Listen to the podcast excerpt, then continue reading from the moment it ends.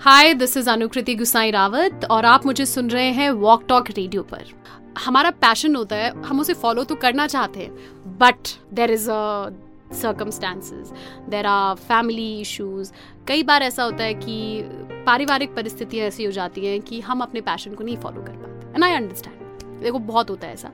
But I believe कि अगर आपके अंदर वो जील है ना अगर आप सच में चाहते हो कि यार करना है, थोड़ा टफ रहेगा बट पैशन फॉलो करना चाहिए, क्योंकि पैशन के पीछे क्या है ना हैप्पीनेस है। और यूथ के अंदर अगर हैप्पीनेस है, अगर आपको अपना काम पसंद है ना you will excel in that field अगर ज़बरदस्ती किसी काम को कर रहे हो ना हाउ एवर यू नो कितना भी हार्ड वर्क करो घर जाके यू विल बी लाइक अरे यार फिर कल सुबह जाना है. So that should not be the feeling I believe also I think सिर्फ़ यूथ को ही नहीं आई थिंक पेरेंट्स को और फैमिली uh, को भी ये थोड़ा सा अंडरस्टैंड करना चाहिए. You have to have that confidence कि नहीं भाई अगर प्रॉब्लम आएगी then I have to face I have to deal with it भागना नहीं उससे। आधा भाग के डिप्रेशन हो गया that should not be the case you have to be ready from inside कि यार मुश्किल भी आएगी, दिक्कत भी होगी टफ भी रहेगा, लेकिन पैशन फॉलो करना है तो लड़ूँगा, या लड़ूँगी।